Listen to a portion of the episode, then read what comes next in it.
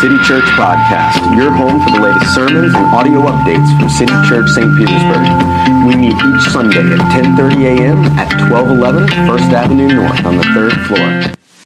Last night, I had the privilege of attending a, a baby shower. Uh, and it was sort of a, a Jack and Jill baby shower. It was guys and girls, and of course, I did what anybody in their right mind would do: is I hid by the grill.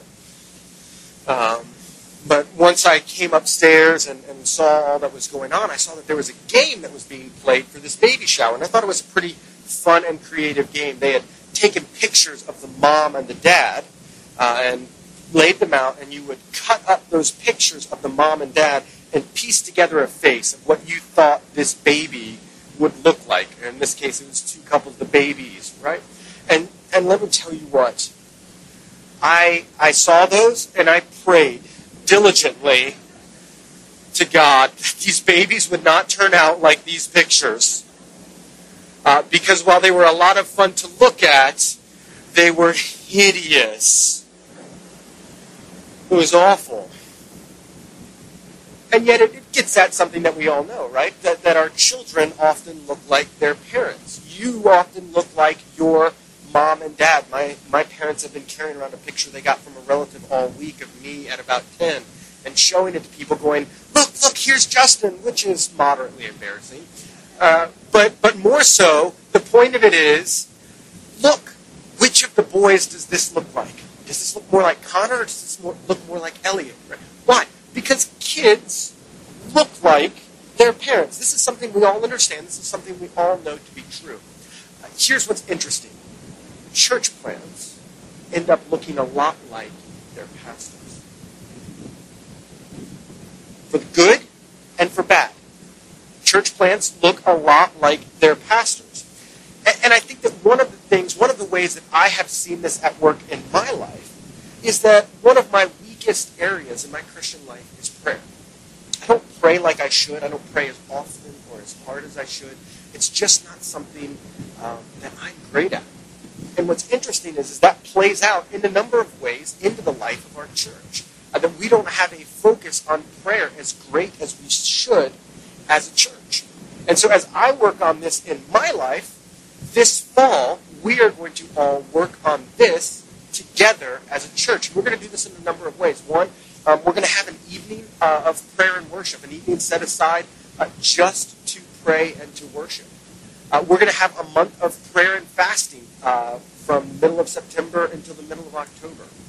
Uh, but the big thing is, one of the bigger things we're going to do is we're going to start studying the Lord's Prayer. Uh, starting the weekend after Labor Day, we're going to walk through line by line the Lord's Prayer.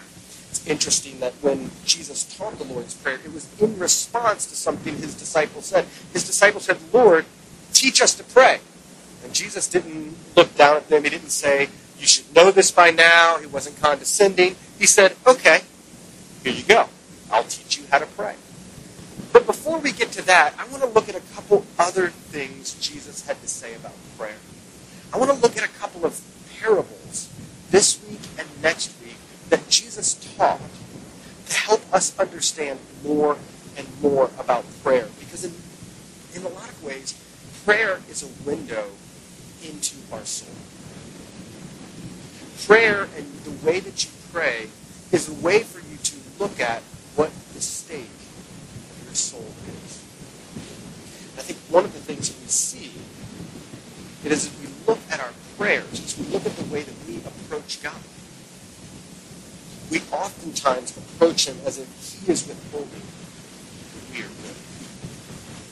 If we think about our prayers and the way that we pray to God, it's almost as if we're praying to somebody that we don't expect to give us something. And we pray as if we're the ones who deserve God's blessing. So it's interesting as we read these two parables about prayer, that that's exactly what Jesus is going to do. Uh, so in just a second, I'm going to read the first 14 verses of Luke chapter 18. I'd ask you to stand as I do that, and let's see what God has to say about prayer this morning.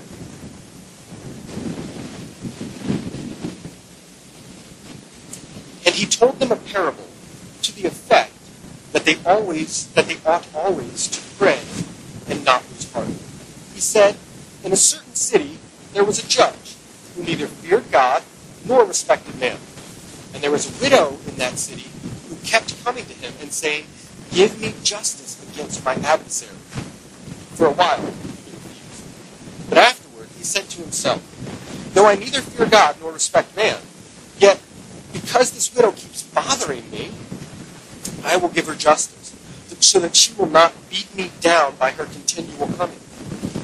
And the Lord said, Hear what the unrighteous judge says. And will not God give justice to his elect who cry to him day and night? Will he delay long over them? I tell you, he will give justice to them speedily. Nevertheless, when the Son of Man comes, will he find faith on the earth? He also told a parable to some who trusted in themselves that they were righteous and treated others with contempt. Two men went up into the temple to pray.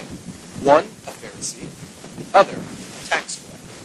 The Pharisee, standing by himself, prayed thus God, I thank you that I'm not like other extortioners, unjust, adulterers, or even like this tax collector. I fast twice a week. I give tithes of all that I get.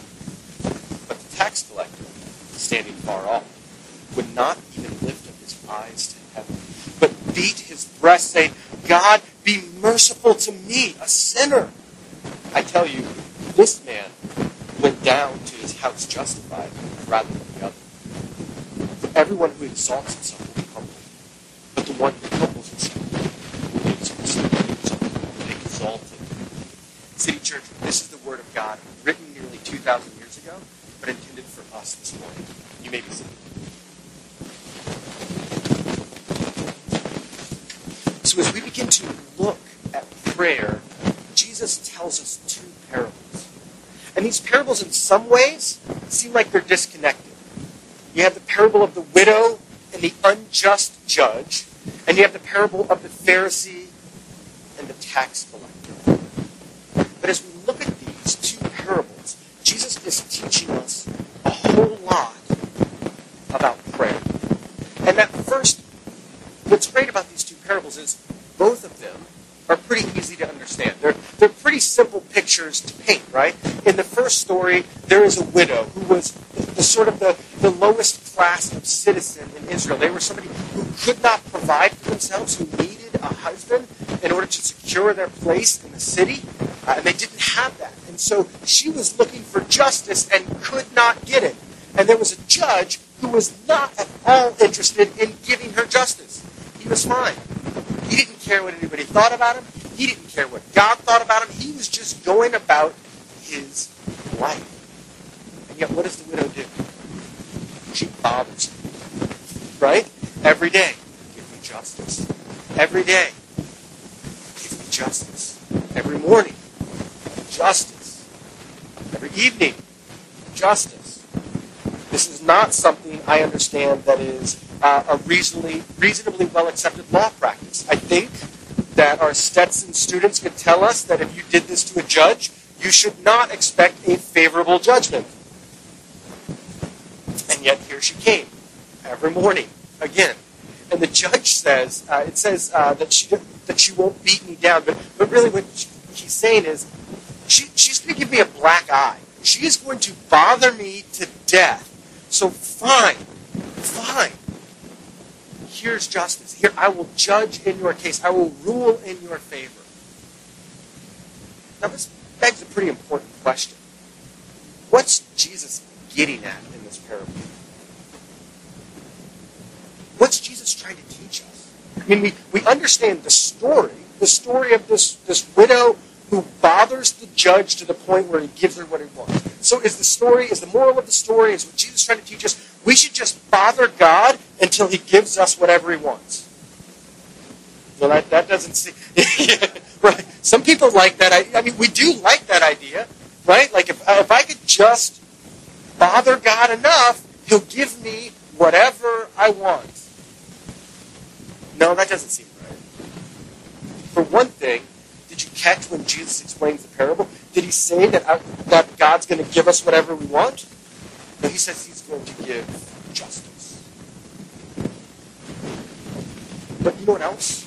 We oftentimes look at this and say, oh, well, maybe this is just God saying we need to be praying the same thing over and over.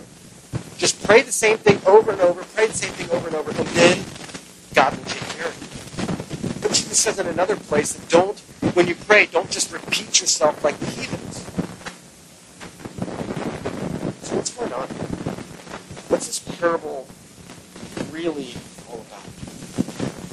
This parable is teaching us about the astonishing persistence of trusting in God's goodness. You see, Jesus has just gotten done talking about the fact that our lives as Christians are not always going to go. Your life is not always going to be cupcakes and baby showers. It's not always going to be rainbows and sprinkles. Things are going to happen in your life that are difficult. I don't have to tell you this. You know this.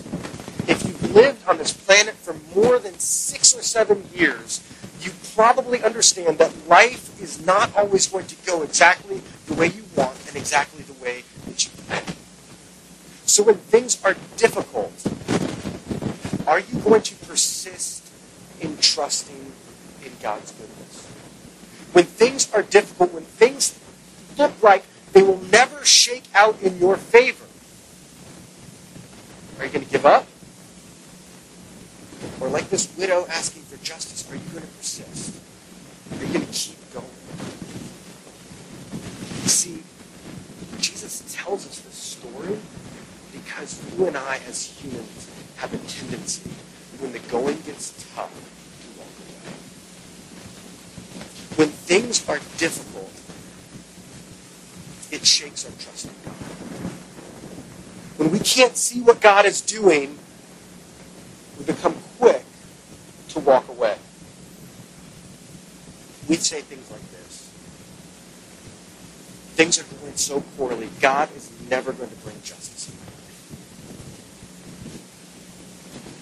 I guess God just wants me to suffer. That can be the only solution to this. God just wants me to suffer. If God is good, why is this happening to my life? God just must not care. You see, what all of those questions point to is the fact that whenever difficulty comes into our lives, we're, we are quick to pull the ripcord and trust Him. Because I don't, how, how can I trust God if everything in my life is not perfect? How can I trust God if everything in my life is just not very nice? And we don't trust in Him. Because at the end of the day, what we want from God is not justice. What we want from God is not His presence. What we want from God are benefits. We want the stuff that God can give us, not God Himself. I'm more interested in what Jesus can do for me and my life today than I am in what he can do for my soul my heart.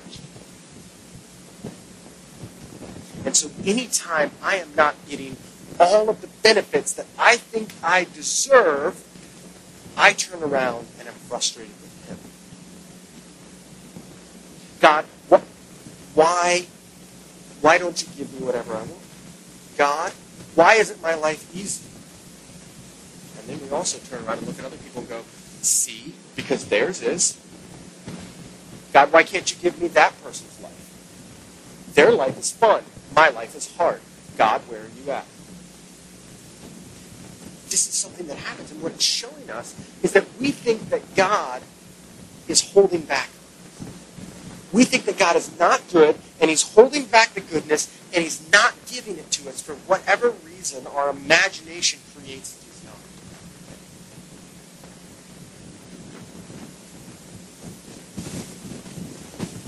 says, no, what I'm interested in is justice. What I'm interested in is righteousness. We just want the stuff God can give us. When He doesn't give it to us, we create a plan. Our human hearts have this pattern where we create a plan, and if God's not going to give me his blessing, here's what I'm going to do I'm going to pry it out of his hands. How am I going to pry the blessings of God out of his hands? Ah, I know. I will do all the right things, and then God will be forced to bless me. If, if I just get my house in order, if I just get my life in order, if I just stop sinning, if I just stop doing all this stuff, then God will have to bless me. Then He will really give me all of those things that I want. He'll give me all of those benefits. I'm glad your heart thinks that way because Jesus answers that exact thing in the second parable, doesn't he? He says that there were two people that went up to the temple to pray. One of them was a Pharisee, had his house in order. And how does the Pharisee pray? God, thank you that I am awesome. Thank you that I do the right thing. Thank you that I'm not like those people. Thank you, God, that my Instagram is not filled with shenanigans like everyone else in my feed. God, thank you that I don't act like my boss. God, thank you so much that I don't live like my neighbors. God, thank you that I'm just a better person than the rest of them. Amen. More or less, that's what he says. And you say, oh, I'm glad I don't pray. Like, I, I'm glad I don't believe that. I'm glad that's other people. You see what you're doing? When you throw shade at the Pharisee, you're doing the exact same thing the Pharisee is doing. Do you see? You see what you're doing there? And let's be honest. We do this more than we care to admit. When you pull open your phone and you scroll through everybody else's Saturday night, how many times do you look at that friend from high school and go, glad I'm not that person doing those things? Glad those aren't my kids on Instagram. Glad that I'm better than them.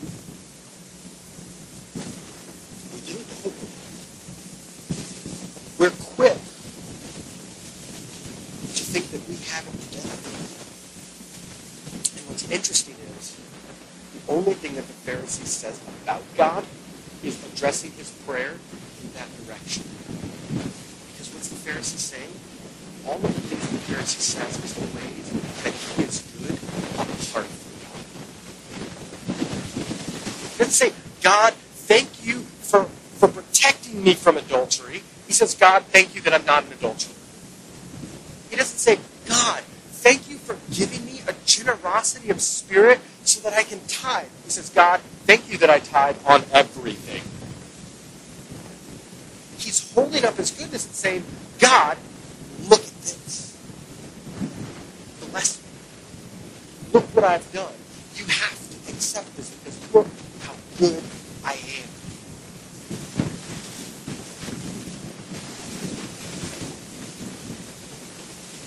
Think about your life. Think about your patterns of your life. All of us have sins that are like addictions. Just keep coming back to. What happens when you don't feed that addiction from your life? Most of us are immediately I, I haven't, I haven't fed my addiction in a week. Pretty good, huh? I'm doing pretty well. And just like the Pharisee, instead of thanking God for what He's doing in our life, the Pharisee holds up his life and says, God, look how good it is. Look how good I've been. Now, bless me. When we do this, when we act like the Pharisee, hold up, look at the good works I have done. God. Jesus says we are asking for God to humble us. You want God to humble you? Remind them of how good you think you're doing.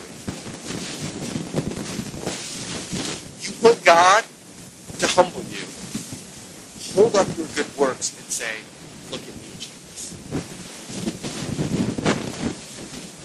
See, these passages are both pointing us back to the fact that we are not good. That even the Pharisee, in holding giving up everything, even in his supposed righteousness, is odious to God. Because it is righteousness that is apart from God. The Pharisees' goodness, the Pharisees' good works, have nothing to do with God. They have everything to do with himself, with building his brand, with making sure he sleeps well at night because he feels good about all the things that he did. It's nothing to do with God. It's nothing to do with Jesus. It's entirely apart from that. You see, what's interesting is our culture constantly tells us that what Christianity says is be a good person. Right? When people hear what I do for a living, they assume that what I do is stand here every week and say, go be better people. And when I see you swearing at the gym, I say, ah, ah, ah, naughty words, language. When I, when I see you do something wrong, I'm like a school marm, right? Shaking my finger. Be good people. Be good people. Naughty. Because that's what they think Christianity teaches. They think Christianity teaches be good. Guess what? This Pharisee was good. He followed all the rules. And Jesus said he was completely apart from God. Because Christianity is not about being good. It's about something else. Thankfully, Jesus shows us that something else in the tax collector. Tax collector is not somebody who everybody would say was a good guy. The tax collector is an extortionist. He's a bad guy. And he's standing in the back of the temple saying, God, merciful on me, a sinner. He doesn't say, God, I promise I'll change. God, I'll fix all that I've done wrong. God, this time is different. He doesn't say any of those things. He says, God, be merciful on me, a sinner. Jesus says he's the one who walked out of it justified. Not the guy that did the right thing.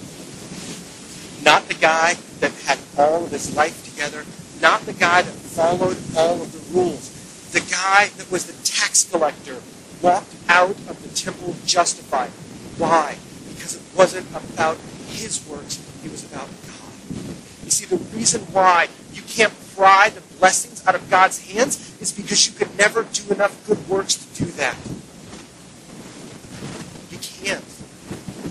You, you, you can't make God bless you because even your good works are tainted. Isaiah says that even our good works, even the good things that we do, are like filthy rags before God. So how do we walk away justified? We need someone else's righteousness. We need justice to be done on our behalf.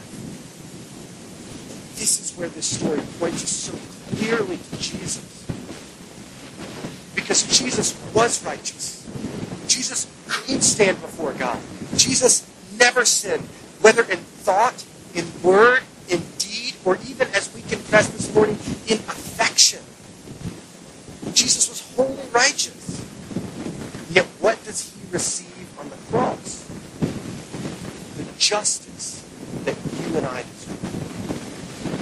Jesus receives the punishment for sin that you and I deserve. He takes our sin on himself. But he doesn't just forgive us. He doesn't just set us back to zero. He doesn't just say, okay, now go figure it out. The scales are even. Go do better. No. He gives us his righteous record. So when you stand before God, you don't stand before God as somebody who has just been forgiven. You are not morally neutral to God. When you stand before God, he sees the complete and total righteousness looks at you. If you are trusting in Him, He doesn't see your sin.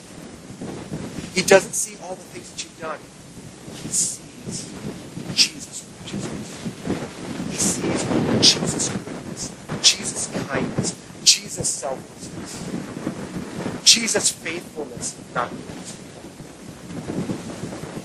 Church, that to us is good news because we are so prone to want to trust in our we're so tr- prone to trust in what we think we should be doing. Jesus says, No, I'm going to give you new life. And this new life isn't something you can earn, it's not something you can merit. It's something that's a gift.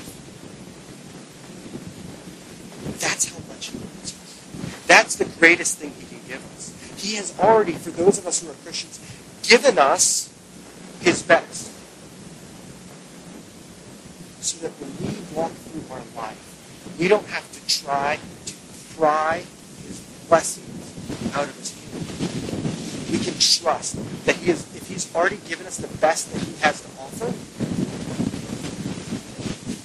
that He will continue to love and care for us. When He doesn't give us exactly what we want, when we don't make that sale, when we don't get that relationship, when we struggle to get pregnant, when we are struggling with our school, when we are struggling with everything that we have, our lives are different. Not because God just makes those struggles go away. Things are different because we're able to trust in the continuing goodness of Jesus. Because He's already given us all He has. He's already given us His righteousness. So that we stand before God, beloved sons and daughters. Delay in bringing justice?